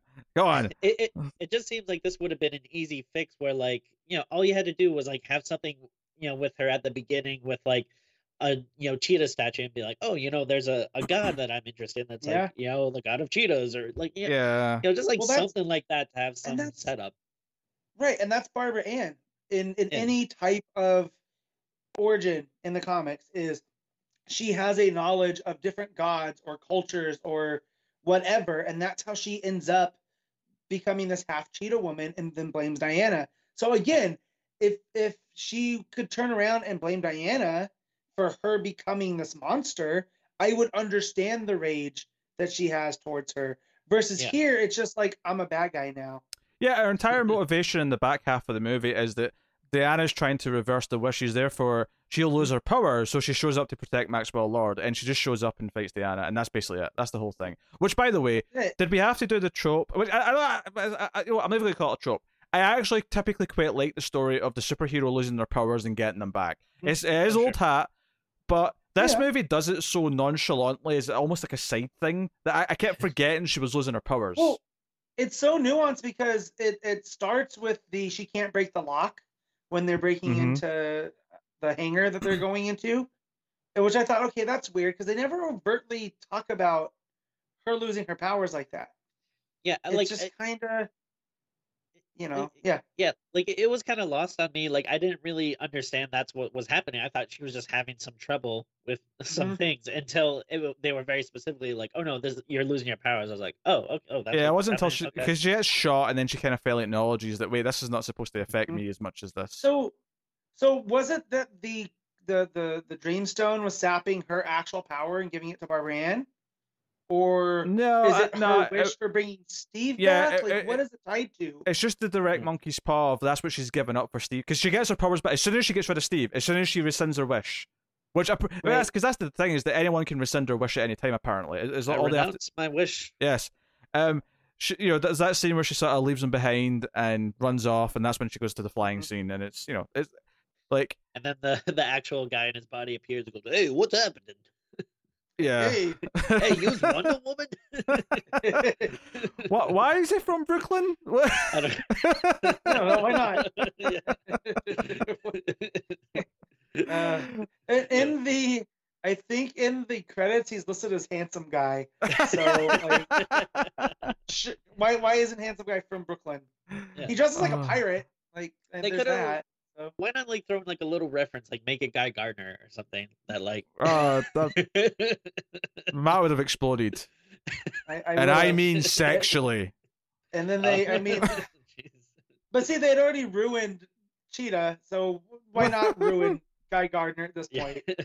You know, like Guy Gardner was just a body that Steve Trevor inhabited once for Uh-huh. sex, and that was it. That's all he ever had in the DC universe. Hey, they they, And he- they, they he carries that around as a as a thing because he remembers now. He's like, hey, I, I kind of slept with Wonder Woman one time. Hey, hey, like, Matt. hey, up, They killed off Jimmy Olsen without even naming him in one scene in I- Batman v Superman. So it's not like this universe is uh, known for I treating all its characters with respect. I know, but um, yeah, Cheetah, that whole thing just it bummed me out because again, I knew it wasn't going to be, you know, my ideal Cheetah origin, but I thought it would be Mhm. close because there's pieces there from the trailer. Again, the Barbara Ann, what have you done? Like, there's a a tragedy there, or even like I kind of wanted a werewolf style transformation to Ooh. Cheetah. Well, And actually, don't yeah, I, I that? thought of that because I was thinking that okay, if you're gonna do a gradual thing where you can see she's starting Mhm. to change throughout the movie, which you could argue that she, I mean, I think her hair does change color slightly at one point, but that's A, about a little bit, and like her eyes get a little bit darker, but, But, like yeah. her full on kind of nothing. cat eyes when she gets but angry. there's never any like fur. There's never any sort of deformation No. or anything like that, right? And I was thinking, like, okay, you probably could do a sudden transformation if you actually show us a Jekyll and Hyde style scene where she Yeah. becomes Cheetah, right? If you do the, you know, like a werewolf transformation, like if you do like uh, American Werewolf in London, do that scene, but with her becoming Cheetah. Like Right. that would at least make sense that when because because the way it is in the movie, Wonder Woman shows up to the fancy secret island that has this big special satellite that Maxwell. This is so freaking nineties, right? uh, this whole plot, but she shows up at the island and she's just already this Right. cheetah monster for no reason. Yeah. I mean, uh, Yeah. we'll we'll get to that later, but I think it's so funny how, uh, yeah, like Maxwell Lord finds that out. He just happens to be in the like the president's office, and like as he's walking out, he goes, hey, "What's Oh. that?" Yes, You're right. also, no, not to jump to the end, but when Max does go back and he just wanders into the White House to look for his kid, I'm just like, wait, the kid just hangs out in the White House grounds? What the hell, guys? I mean, yeah, this was a movie like again, I liked it more than you guys did, right? Up until the third act, I guess you could call it. Like hmm. once the Max Lord stuff really starts hitting, we go to the island and they mess with Cheetah, and it's just the fight's not even that good. And I thought she drowned her at one point, you know, and then Yeah. the whole Max Lord thing where he starts glowing, and I'm just like, this has become every superhero trope I don't like. Whereas I was kind of having fun with a lot of Also- the stuff this point. Did it kind of sound like Wonder Woman was killing Cheetah because she said "I'm sorry" before she electrocuted her, but I then Cheetah was just, and, and then she was just fine, like immediately. or or if she had given her like you know CPR or something, so it shows like she still cares for the woman that is the monster. Oh, and, that's Diana. and there's no you know? ending. I mean, uh, she turns back into Barbara Ann, but there's like no real ending. All she does is like sort of sit up and look at the sunset. Like that's it. That's the entire ending of Cheetah's story in this movie. It's nothing. Now she's chasing that that high of becoming a cheetah woman. She needs be. Uh, well, that's the other thing. Even though neither, neither of the villains die, so they might be back in three. Although, given they're probably a time jump again, probably not. Um, it does feel like we're still stuck in this this nineties attitude of villains can't be reoccurring. They have to just be one and done's, and that's a very nineties Batman movie thing that I hate. Yeah, no, it, it is, and they and one gets more precedent over the other. You Mhm. know, like, um, and so we get way more development for Lord, but it is uh for Max Lord, That- but it still isn't even that good development. Like it's, you know, but we got Simon Stagg, so that was cool. I did like that they. It's just a little But tiny I- thing, I- but I- as a I comic just- yeah, I appreciate it. It's part of just like a universe that. thing in the background. I like Yeah. that Simon Stagg and Stagg Industries was Right. there. That's nice, right? I, What, I, I did he like from? that. I don't think I recognize him. Oh, it's just So- a DC thing that's around. Yeah, He's a, yeah, he's an evil like CEO type when you need it, and his yeah, his son-in-law is Metamorpho. So Oh, okay, whole yeah, yeah. yeah, yeah. Uh, Yeah, so, yeah, so most recently, that- most recently, he was in He the was in the Terrifics. Terrifics. Yeah, Yeah. Yeah, so like so so the fact like that was the guy that was bankrolling the company, which I still don't understand how Max Lord was working it. He was like Uh, Okay, see- see, before we move nationalizing on, I just, but not I just really. compare it to nineties Batman movies. Just made me think of Mhm. something, like a, a statement that I want to say that's really sad, but I think is true. I think Poison Ivy and Batman Robin is a better Poison Ivy than the cheetah is in this Wonder Woman movie. Well, she is. No, she is because she is Pamela Isley that gets but through tragedy, through the green or and or, or Is- plant powers. as goofy as as goofy as it is, Yeah. it is is is overplayed for the, the, the silly sexuality as it is. It's still Yeah. more Poison Ivy than this cheetah is cheetah. Yeah, So yeah, I- she's, she's yeah. Go ahead. Uh, I, I got a question. The um the uh, Max Lord's company was it like Black something? Black gold, but with this with double C's instead of a K. Yeah, and was that like a reference to something? Like I kept thinking, I don't think so. like I don't know, like It it might- made me think of like Blue and Gold from Justice League. I, I, I feel know, like but, it probably is a reference just because I believe that Johns will pull from the weirdest, most obscure well, places. He did notice, which it, it did get a reaction from me when Diana said, "Yeah, we need like guardians of hope and love." And I was like, "Ah, that's a Johns. that, that that's a John thing right there." Um, but yeah, I'm gonna I'm gonna look up this black gold because I still don't understand how that uh company worked because he was gonna be like, "Yeah, you give me your money, and I'm gonna invest into oil, and then we'll all be rich." Which again was the thing I appreciated most about the movie was it was this take on the cultural excesses of the 80s. Like when we look Mm. back on it with the whole Wall Street thing and like it's it's uh, the beginning scene with her where she's going through DC and It- like well, to, to, people to, are just kind of to boil that down What? into just sort of the core theme that I think I actually like that the movie's trying to do, although it fails miserably, Mhm. is the whole idea that all of that is about deceiving people and convincing us of something that's not true. So the idea of the theme of the movie being truth, and the idea that the whole the whole ending Right. is that Wonder has to convince everyone that only truth is important, and that's what the the, the prologue scene because you, you, they, they want Hippolyta back for a scene. They want uh, uh what's her face from uh, House of Lies back for for scene. Yeah, Well, Matt, your mic's going. Your mic's going. Your mic's going. Mate. right, they want them back for a scene. So I feel like every Wonder Woman movie is going to have a flashback at the start to set up the themes of the movie, just so we can see Themyscira again, which is fine. Yeah, it's not Which I didn't, I didn't mind that scene for what it was. Um, I mean, the whole point of that scene was you can't take shortcuts, which is exactly what Max Lord wanted to do. Um, so yeah, I- I and to tie it more into the thought it fit the theme of the movie. but to tie it back in more the key words of the theme is that taking a shortcut means that you didn't really win, therefore it's not a true victory. And truth is Right. important. You know, truth is be all end all, right? Right. Uh, so I I hate the gold suit. Um, especially since they set it up as something that could literally survive the armies of everyone on Earth as the as the as all the Amazons evacuated back to Themyscira. But one fight with Cheetah in like a minute meant she had to abandon the wings. I That's don't like know. the third way. Like they're giving her like a third option to fly. Like she fly by herself in a plane or with a suit with wings.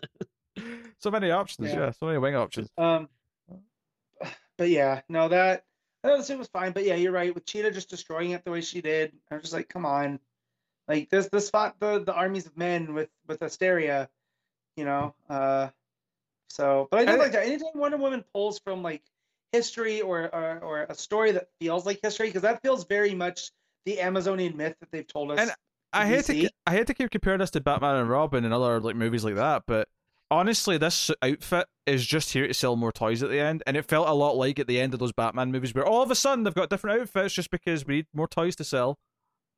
That's what it felt like because it, was just they had Sure. one scene to introduce it, and I'm like, see if they'd never introduced that outfit, I would never have like even thought about the fact that she might need a different outfit at the end. Like, why did she need that outfit when she went to the well, island? I I almost wish they didn't make it part of the marketing, right? Like Like a surprise. they were so yeah they were so gung ho Yeah. about it that it was i mean when i went to watch it on hbo max it was right there on you know the the thumbnail so it's like ah come on um but no uh just the yeah the whole max lord thing kind of not that it upset me because I, I get it all but just him becoming a genie still doesn't sit well with me like Oh, but like, uh, wait, it's also like super weird. Like his wish was to become the Rock.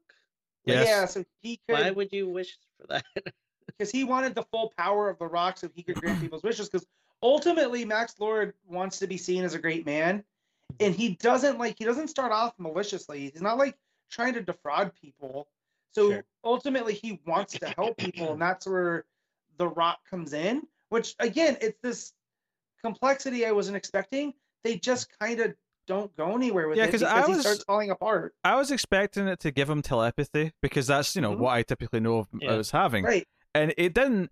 And I wasn't in love with the whole wish thing, but at least when when it got to the point where the entire world was starting to be in chaos because everyone's wishes were starting to come true, right I thought, okay, this chaos reminds me of like a Maxwell Lord plot. The idea that he Yeah. causes all this chaos because he's like, you know, I was thinking back to uh, what was that story with Amazo, uh, or not Amazo, sorry, Eclipso, back in uh, early Yeah. Rebirth, uh, the yeah crossover, the justice league yeah, justice league versus uh. Suicide Squad. Damn, they could have used the Black Diamond. nah, that's on Stargirl. Uh, Oh, is it? Oh yeah, oh yeah, oh yeah, yeah. I need to watch Stargirl. yeah. Is that in continuity with the movies though? no, no, No, but still. So Tim, I love I love Eclipso just as a concept. Which again, this was Eclipso. This was giving people their heart's desire, yet corrupting them. yeah, Son of I a- can see that. I didn't even think Mm. about it until Pete just brought that up. Anyways, Yeah. So like how exactly it works? It's like it it, it it ju- it feels like overly complicated. It's like all right, you have to be touching him, and then you have to make a wish, and then if you make a wish to him, he gets to like make a wish on you. Or, like what what is it? No, What's I- I think I'm he gets- Sure. does, does he get to choose what it takes, like the monkey's paw side of it, like what, what he gets in return? Or and the whole touching thing is kind of weird because they try to like, okay, technically these uh the, the signals from the, the, the satellite are touching technically. Yeah, 'cause so they're, they're particles. yeah, It's a particle is- beam. which is such like, a, which is such a stretch, quite frankly. that, Uh, that's Yeah. action movie science. Yeah, that is just I was like, what nonsense. did Stretch Armstrong write this part but of the you're but, but you're right, Tim, because after he comes back from Africa, he comes back from Egypt specifically. He, he he's in the White House and he makes a white he makes the president like you know a wish something and blah blah blah. Is And this specifically supposed to be Reagan? Like, I don't Hey, know. it's a Reagan. It's a Reagan ideologue. I mean, we got to go with Yeah. the. Because I, I- I wasn't sure if it's like, oh no, this is literally the real world. This is Reagan, or is it like, well, you know, like you know, in comic books, they're like, well, we don't want to have the actual president. This is Yeah. kind of a. it's just similar, yeah. 'Cause- If so, I was like, why does like Reagan look more realistic in Call of Duty than like this guy? like, Yeah. No, I just I feel it was a Reagan type because they talked about when when uh, he was talking with the preacher that was in Well, there to talk with the I, I president. think when it's Yeah. not a real president, when you just make your own movie version, it's easier just to sort of like have a blanket assumption that we're all Yeah. going to at least either respect or like him. I think if you make it actually Reagan, immediately a large portion of the audience is going to have an opinion on him.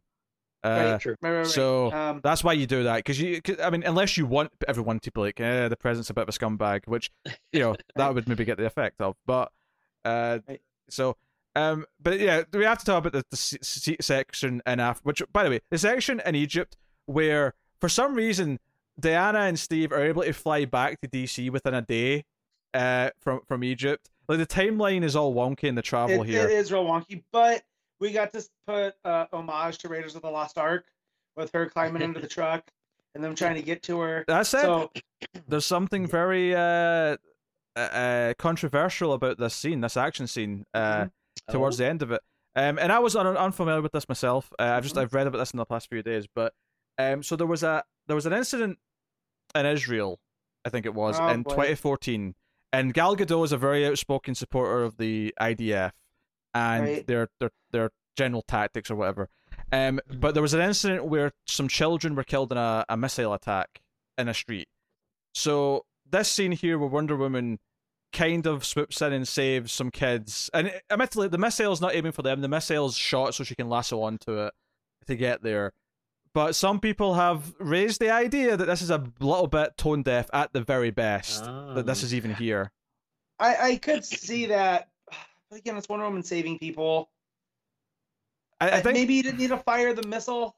it's, She it's, could have found any other way to get there. It's, a, fast. it's a bit close to, and then on top of that, you have the just the, the generic sort of stereotypes of the you know the the, the guy that yeah. Max goes to see. He's like, oh, keep these foreigners outside of my borders and all that stuff. He says. like Yeah, that was yeah like that was strange and then like um yeah like once you like you know skip ahead like once everyone's making their wishes like they just have to like cut to like you know a terrorist looking guy wishing for nuclear Mhm. weapons like i was like Yeah. "Uh, just why even like That- why even have that you Here's know? the that thing. That was one of the '80s things I brought up too. That was like I get it in the '80s, yeah but now you know, 30 years later, we all kind of know better. Yeah, th- this comes up a lot with movies where I'll say that you know when I watch an older movie that I love and I'll notice something like this where it's, it's very kind of problematic. I'm like, I kind of I don't forgive it for it, but I sort of accept that it's the time, and I'm like, okay, I would never accept this now. But you know, you just acknowledge it. You still love it for the reasons why you love it, but you acknowledge that there's a problem Yeah. here. Right. Um, s- setting the movie in the 80s is not an excuse to bring back these stereotypes, and it's not an excuse No. to do these things, and it's it is a problem. It is, and you know, uh, and it's also kind of weird, like because when it's montaging around all the people making wishes, there's like a there's a guy who basically wishes that all the Irish people die. Or something, or, or the or the woman wishes that, and then he wishes she has a heart attack, and That- she's literally mm-hmm. dying in the background every time we cut to him. yeah that also felt like a little stereotype to Yeah. me because like i like i mean i don't know if he's yeah well like i don't know if he's like specifically drunk but it looks like the kind of thing someone say like oh yeah like a drunk irish wife beater or something you know what i mean like I was like, Yeah. uh, it's not like I, again, just like, w- why are we opening up these cans of worms? Like, why not just cut to someone wishing for a million dollars, like most people would be doing? Yeah, especially since like I, I don't know, like, do we really have to ha- go to Egypt for all this? I mean, it, it kind of feels like they they wanted this action scene of like driving down the desert road, and All they just had to. they Right. just molded it Well- to make sure that happened somehow. Well, they and they wanted the, the image of the pyramids, right? Because you got to Mm. know, you know. But again, why not make this Qurac or Kahndaq or something or Kahndaq or Yeah. any any of the Middle Eastern fictional. that yeah that DC has, you know? And then you can even like sure that doesn't excuse the overgeneralization of certain cultures, but at least it's not Egypt, yeah, you know.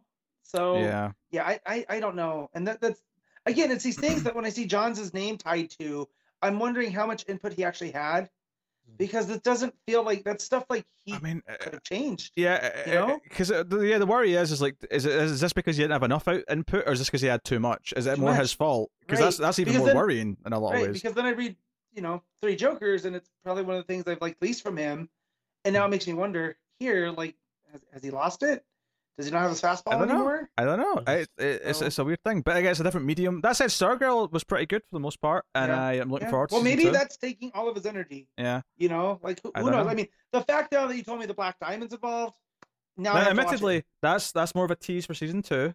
So but don't. does but yeah. still, it's it's there. Just- You know what I mean? Like That- y- That's and also a character he's very like close to. Like yeah, of course, Yes. yeah, yeah. Yeah, yeah, yeah. So like, so of course that's getting all of his energy. But again, the dude came from movies. Like he was Richard Donner's Yeah. assistant. So like, he knows better in certain stuff. So like, that's where I kind I, of I, I would know. I, I would believe that in a movie context he has a lot more Mm-hmm. people to answer to than a TV show Yeah. where he's the showrunner. So exactly. that does make some sense, but at the same time Um, he could be equally responsible for some of this bad stuff. So either don't want to Yeah, he could be right. And and, and Jenkins too. any I of mean, it. her name's all over this. Oh, too, so absolutely. she shouldn't be able to get out scot free. Um, Yeah, that, that, I- yeah, so, it's, it's yeah. weird. I So yeah, the Maxwell Lord stuff. I, I, uh, the, obviously, it's a fight at the White House with between Wonder Woman and Mhm. she's not Cheetah yet. It's just. Barbara Ann with super Yeah. strength. but yeah, and I and I did like uh, her telling Steve, "Don't hurt them. It's not their fault." Yeah, you know, no, which is I very uh, Max that. Lordy because he'll take over people's minds. And Yeah. the superheroes have to not hurt those people. You know, which I did like. Do, do you Um, wonder? th- do you wonder yeah. if they avoided the telepathy thing because they were worried it'd be too close to the season one of uh, Jessica Jones with uh, maybe, the villain in that? maybe, or they just Mm. have this idea for like an '80s wish thing. Because Yeah, that maybe that to me, the the wish thing goes more with the theme of the movie of the truth and it whatnot does. Yeah. than than Well, no, but- telepathy. So To be fair though, when Max makes people believe certain things, and then like, truth's still a big factor in that. You, could- you, you, no, you could just change it a little bit to make it work. again, you you could change this, but again, for the theme of the movie, I don't think it's necessarily as bad because they still we still got some Max Lordy tropes here. I mean, had they had his nose start bleeding, I would have preferred it more than his eye with the Yeah. massive sty or his Like ear that. falling off. Like you know, he starts to become a ghoul from you know from stuff. So Yeah, and I think Um, it was a little bit weird that, like, like I, I like the reveal at the end where she Wonder Woman makes this big speech as he's like standing, you know, mhm. absorbing all the power from everyone making their wishes, Mhm. and uh, it is the reveal that she's got the lasso on the camera. The idea that she's telling the world, she's telling the world the Mhm. truth. Uh, it Mhm. makes everyone rescind their wishes.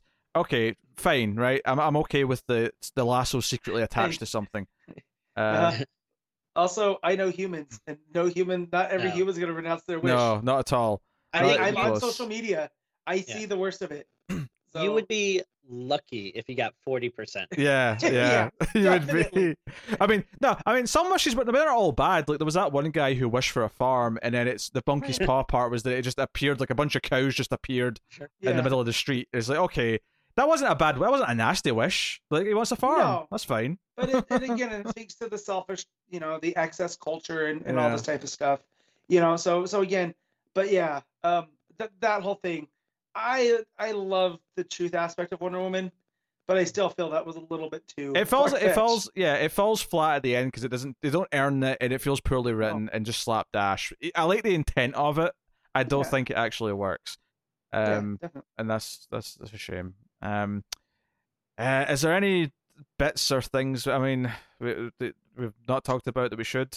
Uh, Just I, I did like her going through the pictures. You had the picture with her with old Etta. Sure, okay, sure. cool. Oh, actually, really nice. I hated that they just go to someone for the research scene where they explain that this this this this stone has has destroyed civilizations in the Mind past. you, That was weird. she yeah. works at a museum. She works at the Smithsonian. Literally, any of them, of the scientists that work there, could have been like, "Hey, I found this thing. Hey, thanks, random research scientist." Like, no, we had to go find this weird dude that lives in a shack.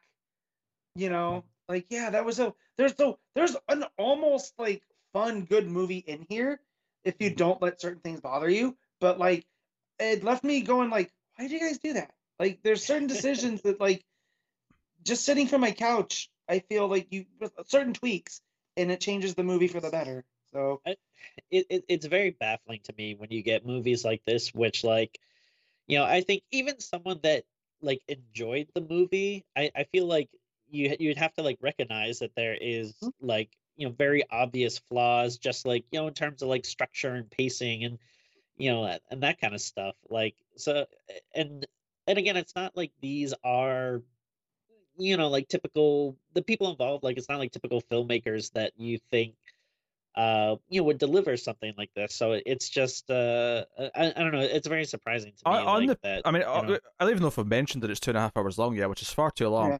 Yeah. Um, but just on the on the pacing and the structure, I mean, I talked about Act One being super long and it taking tons of time to set things up. Just to put that in perspective, I think when I checked the runtime around the Egypt section, that was like ninety minutes into the movie.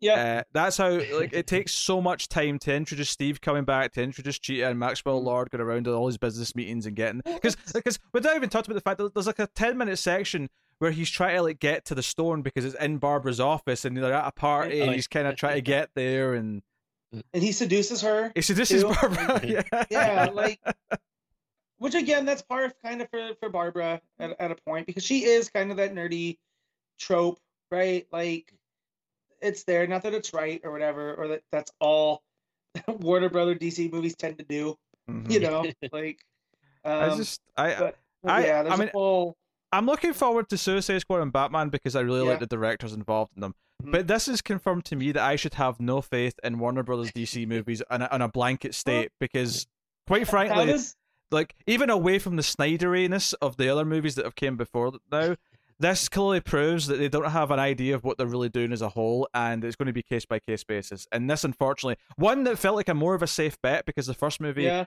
with some complaints, did have was overall pretty good, and. Mm. I, I I I feel like they shit the bed. I I I, I can't believe like how much of a a, Yeah. a train wreck this like is. it, it almost makes you wonder what the reasons for pushing it were. Yeah. It was almost like they had a little bit of less faith in it than they thought, so that's why they could keep What? kicking it. So, was, so they couldn't like at least like improve the CG on Cheetah in the year that it was Right. delayed. That's not. I, I was gonna make a joke earlier, and then we kind of steamrolled it. But like, so a, J.J. Abrams produced Superman movie does nothing for you, Pete. JJ's movie career's not been the most like. I mean, it's had some I- I know. highs, but it's had some Yes, I serious know. lows. I know. yeah. That's why. That's why I said it. Which I'm.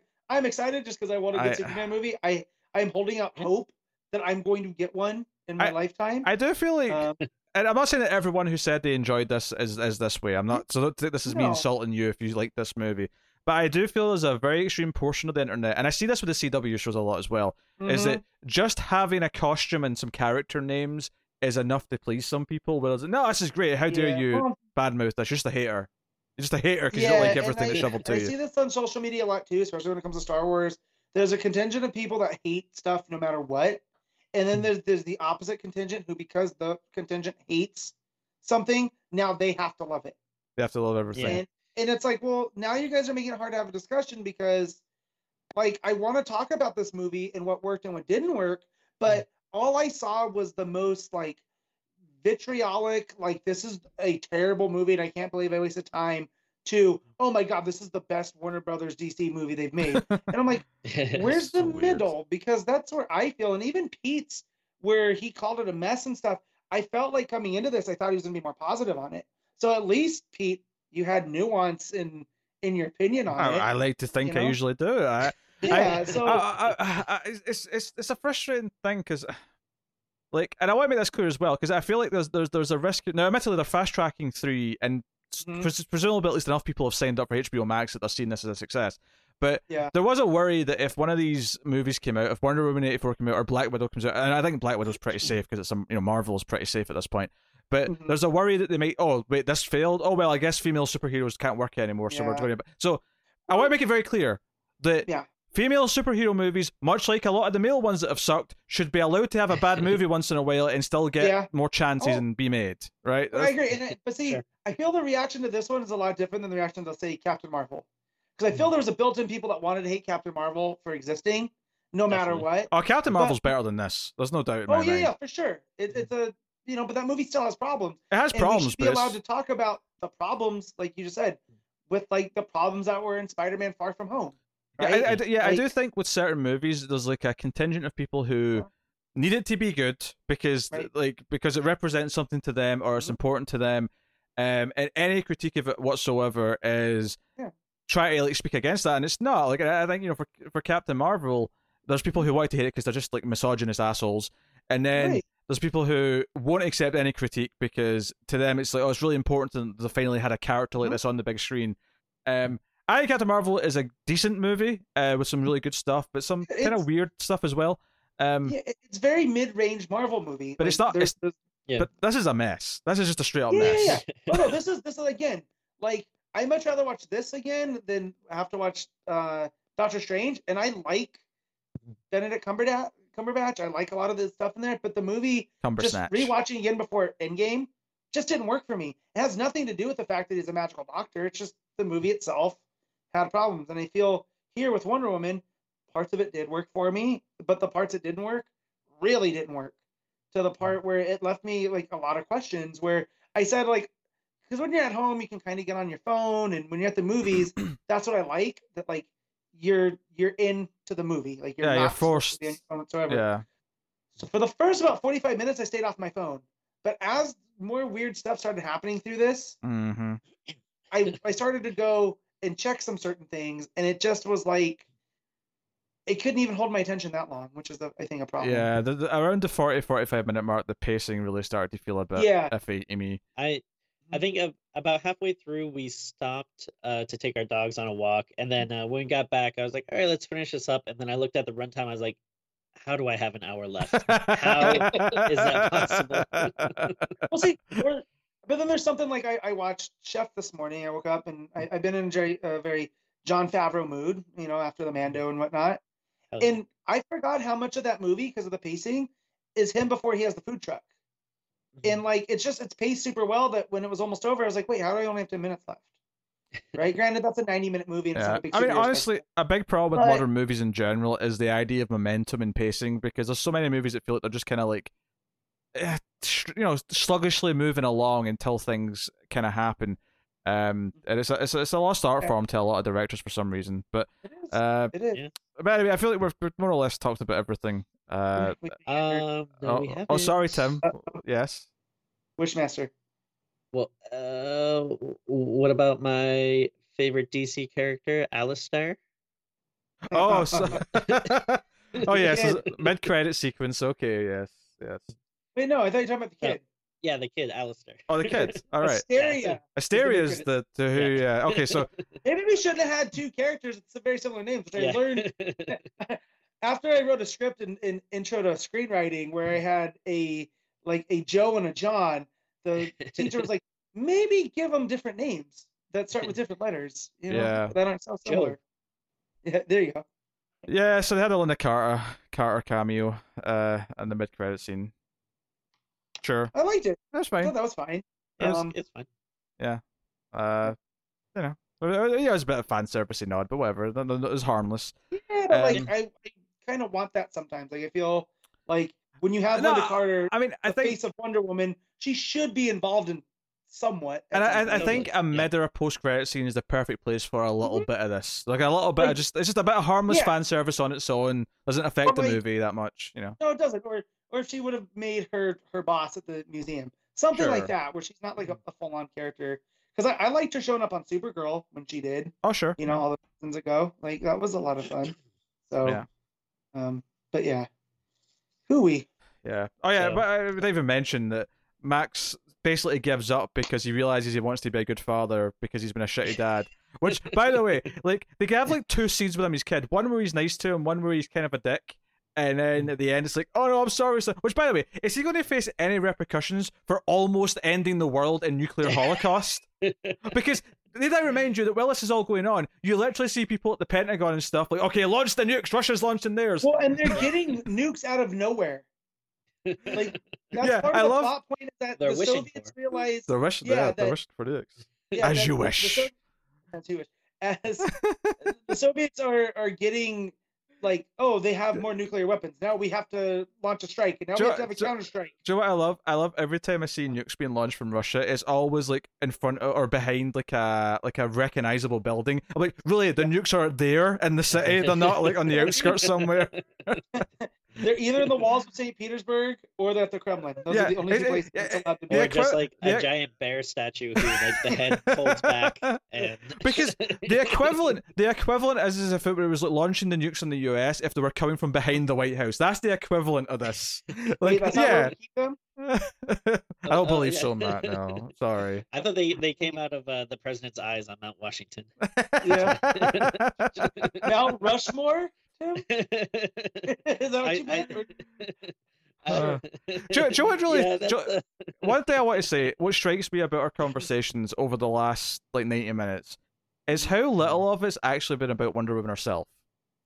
yeah, that's a shame. it, it definitely feels think like now- yeah, go ahead, Tim. Oh, no, it, it it definitely feels like an afterthought. Like he, like at, at first I thought, oh, this might be a, like I, I don't know, I, I thought Cheetah was gonna be bigger and that it might be a Cheetah focused movie with Wonder Woman, which I, I think could still work. But then it really quickly devolves into uh, you know, the, the Maxwell Lord show, which I I don't know, it's, I think it's a very weird choice. But Oh, I just think Gal's fine as Wonder Woman, but she's not like next level scene stealing type. Like Sure. she has But- a charisma, but it's not the same kind of like She's scary sup- movie charisma. Yeah, she's supposed to be the, the, the lead though. She's supposed to be the protagonist of the story, and like her emotional arc is tied completely to getting over her boyfriend from sixty years ago, which feels a bit of a stretch in the first place as it is. So ultimately, other than a couple of action scenes which aren't that great, and a couple of moments where she learns something new or has a new outfit, it feels fairly superficial. And you compare that to the I mean, the first movie has a terrible third act. I hate the third act in the first movie, Yeah, but but, she's more of a don't think it's character. but you horrible, can, but- but you compare it to the movie overall, and in the first movie, her presence makes such a change in everyone around her. She inspires this hope and truth and all these things. You know that no man's land scene is basically perfect, and the idea that she has this effect in everyone and her presence does that. In this movie, she's kind of just so caught up in her own jet like selfishness. I mean, even the first time, like they, it's when they do the research scene when it's like, oh, the Mayans like wiped themselves out with this stone, blah blah blah. Right when they do that scene, the first time they mention that everyone has to give back what they took for things to go back to normal, that's the only way to fix it. She immediately started like saying, "Nah, I don't think that'll work." She immediately tried to talk her way out of it. I'm like, "You're coming off as really selfish right now." Like, Yeah. I, I don't know. It just it felt weird to me. Also, as a history nerd, that's not how the Mayans went down. So, Sure. like, I take umbrage with that. I mean, I, I just pulled Mayans out my ass. There. I don't know if that's who they actually No, no, said in no, the the- movie. they did. But that's in the Mayans. They, okay. they they basically gave the stone credit for taking out every major civilization, which because they look through the you know the archives and they can see this this stone. Mind you, they didn't know the stone existed ten minutes before this. so you know, but yeah, um, A lot of dumb movie But- stuff in this. A lot of dumb but movie again, stuff. yeah, they, they could have again human greed is what caused the end of these empires, and it's tied to the stone because it gives them everything they want. And boom, it's a it's a fix. Like I don't understand how this got out without any notes. I really don't. Ah, Or maybe these were the notes. If this was the noted version, that's that's not good. oh dear. Oh dear. I just got back a copy of the script that said more wishes. yeah. yeah, I, actually, just to Uh. wrap this up before we get to ratings, I, I did tweet out halfway through the movie that this was basically a Wishmaster reboot to Tim because I thought it was hilarious. What? What? Because once it became him like asking more people, and he's like, "Do you wish for something?" And I'm like, "This is a Wishmaster scene. This is where Wishmaster's trying to get him to wish for something." Is, so Wishmaster. So when you guys when we get off before we, we leave, uh, you guys will have to explain Wishmaster to me because I've never seen it. The fact that Connor has seen it and I haven't, I feel slighted. But I also don't know if I need to see it. It's a fun. like, It's a fun worry, watch. I have the four disc collection Blu-ray. I'll let you borrow it. Don't worry. Hey, We'll, we'll get I'll- you all I'll- wished up. uh, there we go. oh man! So I'll be honest. I'll, whatever I'm going to rate this now, I would have rated it a whole point higher if after one of the wishes, Maxwell Lord actually went, "I should wish," and like really like serious hammy, you know. And he is, he is kind of chewing scenery, but not in that way, not in the maniacal way. No, I Um, think I thought he was really good. So I think that would have been a little bit weird had he had he gave that over the top hamming, But I probably would have enjoyed it. I don't know. I just it was really funny how close to a Wishmaster movie it started to become once he started doing all that. Uh, but uh, like I say, ver- very uh, uh, there's elements of Batman Forever in here, Batman Returns, Batman and Robin. All these all the nineties Batman movies for some reason are all of a sudden in this movie. Uh, there's elements of Spider-Man Three, I think. Uh, there's a lot. Of, I mean, I I think the opening sort of fun cheese is a little bit of seventies Wonder Woman mixed with Christopher Reeve Superman. And if it had kept on that track, I might have ended up loving it. I That's- thought I, w- I thought I was going to really like this movie in the opening like twenty minutes. That's the Yeah. most I really like the movie. Is Yeah. that is the opening in there because she I feel like she's being a superhero. Yep. And I feel like we don't get that a lot in these movies. Um Me too. weirdly enough. Yes, uh, Shazam does it though. But that's the whole point of that movie. Yeah, it was basically that opening and then the learn to fly scene I quite late. Uh, but that's that was basically it. I like some of the ideas, but there we go. I think we're at time to rate this movie though. Uh, Do so Tim, Uh, as the non-regular on comics from the multiverse, uh, you can go first. What are you rating Wonder Woman 80, 1984 out of ten? Uh, well, first I just want to say that uh, you know, in this movie she works at the Smithsonian, but Mhm. uh, uh, I don't know, it kind of seems like she is working at the Wish-sonium. Um, I, I knew that. give that pun I- a 10 out of 10. I knew that was leading to a bad joke. Like, yeah, I can tell by the tone of Tim's voice when he's building up to a bad joke. It just uh, but yeah, um, I, I mean, I, I I hate to do it, uh, but i i do feel like I'm gonna have to go fairly low. Uh, again, it's, it's just such a mess. I feel like, um, you know, I, I like a lot of the performers in this, but I just feel like you know the villains and stuff are just aren't really getting the chance to, you know, really embrace the characters and do like fun, interesting stuff. And um, yeah, like that opening scene is pretty fun, but I, again, like uh, compared to how much more movie there is, it feels like such a, a small piece. And then, yeah, it's just a lot of like stuff that you know doesn't work or is like just weird choices, and you know, I I feel like a lot of it just doesn't really like look great, and uh, I don't know. And uh, and again, I I like Wonder Woman. I like the first movie. Uh, you know, but yeah, man, this just really didn't do anything for me, and uh and and it's not like it's just like stuff that it's like yeah this isn't great but i can see what they're going for here it's a lot of stuff that's just like why why was this the choice that was made like why why did they do that? yeah uh so i have to i think i'm gonna have to go like 3.5 honestly um it, it i don't I, I still don't think it's like the worst dc movies like i you know i Far from it. oh, Yeah, Batman v but- Superman uh, and Suicide Squad Exist. are both worse. yeah exactly yeah yeah. but um but yeah i mean again like uh to go from like the first movie which uh, you said the third act had problems which yeah i agree but i still don't think like it was horrible like but i mean i think you know the first movie is like a really good example of yeah like a good dc movie and then to go to this it's uh, it's uh it's troubling it's I would say. troubling. Yes, I agree. It's troubling. Uh, all right. Um, Matt, what are you going to rate the movie out of 10? This is going to sound completely generous after Tim's score. Because I, I think I did like it more than you guys just up until that third act where it, kind it goes completely off the rails and they, they did my girl Barbara Ann super super dirty. But I'm, I'm still gonna give this a six just because you know.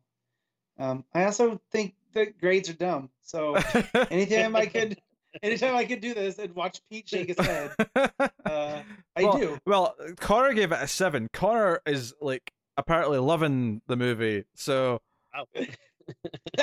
I could have gotten whiplash reading your guys' two thoughts Oh. back to back.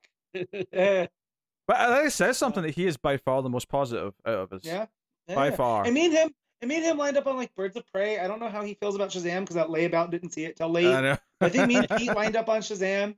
I like Shazam. Um, I like Shazam. But I was Nice way too pick. nice on Aquaman. But Aquaman's the one that the more I think about it, the more I'm like, geez, that thing was a mess. So It- you know, See, I, I think the difference with that is I, I do think Aquaman is definitely a mess, but I think it's a much more fun mess than well, this. that's it. Aquaman is is me going to talk about going, yeah, I could eat thirteen dollars worth of stuff by myself, and then feeling sick afterwards because it was way too much. And you're like, it was fun while it was I- going on, but now now I, I feel sick. First, I feel like Wonder Woman eighty four is like this. It's a mess in a different way. Well, you know, Aquaman, I wasn't super hot on at the time. I think I gave it a six when I Mhm. saw it. I think Yeah. it's probably more like a five or a four point five for me now because it kind of went down in my like. The more I've thought Mhm. about it, like the more I think it's Mhm. has a lot of big problems. I, I, I damn near fell asleep during that final CGI war fight underwater because it was just dark and boring to watch. Um, couldn't, didn't My care about anything going on. But uh, Wonder Woman eighty four, like, I think it's a little bit worse still than Aquaman. So I, I'm going to ignore the eight and just give it a four out of ten. So, so I, I think this is a four out of ten, and I hate to say it, I really do. Uh, I, I, I was hoping it'd be good, uh, I, and I there was reason to think it should be good, but unfortunately, it's kind of it's it feels like we returned to a different era where like we're just back in the nineties all of a sudden. It's weird. Um, yeah. So, uh, I mean, and it's not necessarily a bad thing because, like, I do think there is stuff you can appreciate, like, you know, from those earlier movies, and I do like, uh, and again, I think you know, Marvel, uh, you know creates really fun, interesting, connected movies. But I don't think that that has to be like you know I, I don't like it when everyone is just trying to be the same thing. So no, of course Mhm. not. Yeah. I- I- yeah, I, I like the trying to be different, but again, it's you know if it doesn't work, unfortunately, it Yeah, doesn't it has to be different and work. It has to be both of those things because because there's always some douchebags in the comments who'll say, "Well, you, what you want to just be Marvel?" No, I'm not saying that. I want it to Yeah. be its own unique thing and good. Uh, we want it to be Blade. no, we don't. No, shut up, Tim. Uh, all right. I, I wouldn't mind. I like that first blade a lot. If you made it Oh, this yeah. far in the review, uh, put uh, the phrase "fanny pack" in the uh, in the comments. Um, now, T- Tim's. Not... or sorry, Matt's not used to this part. Tim will show how, how it's done. Tim, you ready to pose for the thumbnail? Okay. Uh, so here we go. Three, two, one, pose. And now Matt, for his first time, is going to pose for the thumbnail. Uh, the only rule, Matt, is that your head can't go off the top of the screen. Hold on. I'm, I got to put my finger in the right spot. Yes. You There have to. You have to keep going in. It can't be going off the side. Ah, what are you doing? that's from my thumbnail. No, no. I need to be able to cut around your head, Matt. Yeah, I, I think your head can't be cut. You have to come down a bit. There we go. Right, Okay. right. Three. Uh, ha- have your hand come in towards the middle a bit. Okay. You can't be cut off the side. Right. So in, in, in. No, in the way. Matt, we're going to keep doing this until you actually do something that I can actually use. There we go. Uh, in a bit. In a bit. Right. Down a bit. Right. There we go. Right. That's good. Jesus. I'm glad I don't have to do this with Matt regularly because Jesus Christ, that was a. You can stop now. You can stop. Right. Right. A little bit. A little bit was malicious compliance. Gee, I had like three minutes out of the review. All uh, I hate to see you as a fashion photographer. Me? Yeah, in a bit, in a bit, in a bit. Stop being so stupid. I get wish results. Pete was a better. I wish Pete was a better fashion photo- photographer. oh no! Oh God. That's, Oh! when his, that's when his face just becomes a camera. Matt, your inner child is screaming for for candy. So show that passion.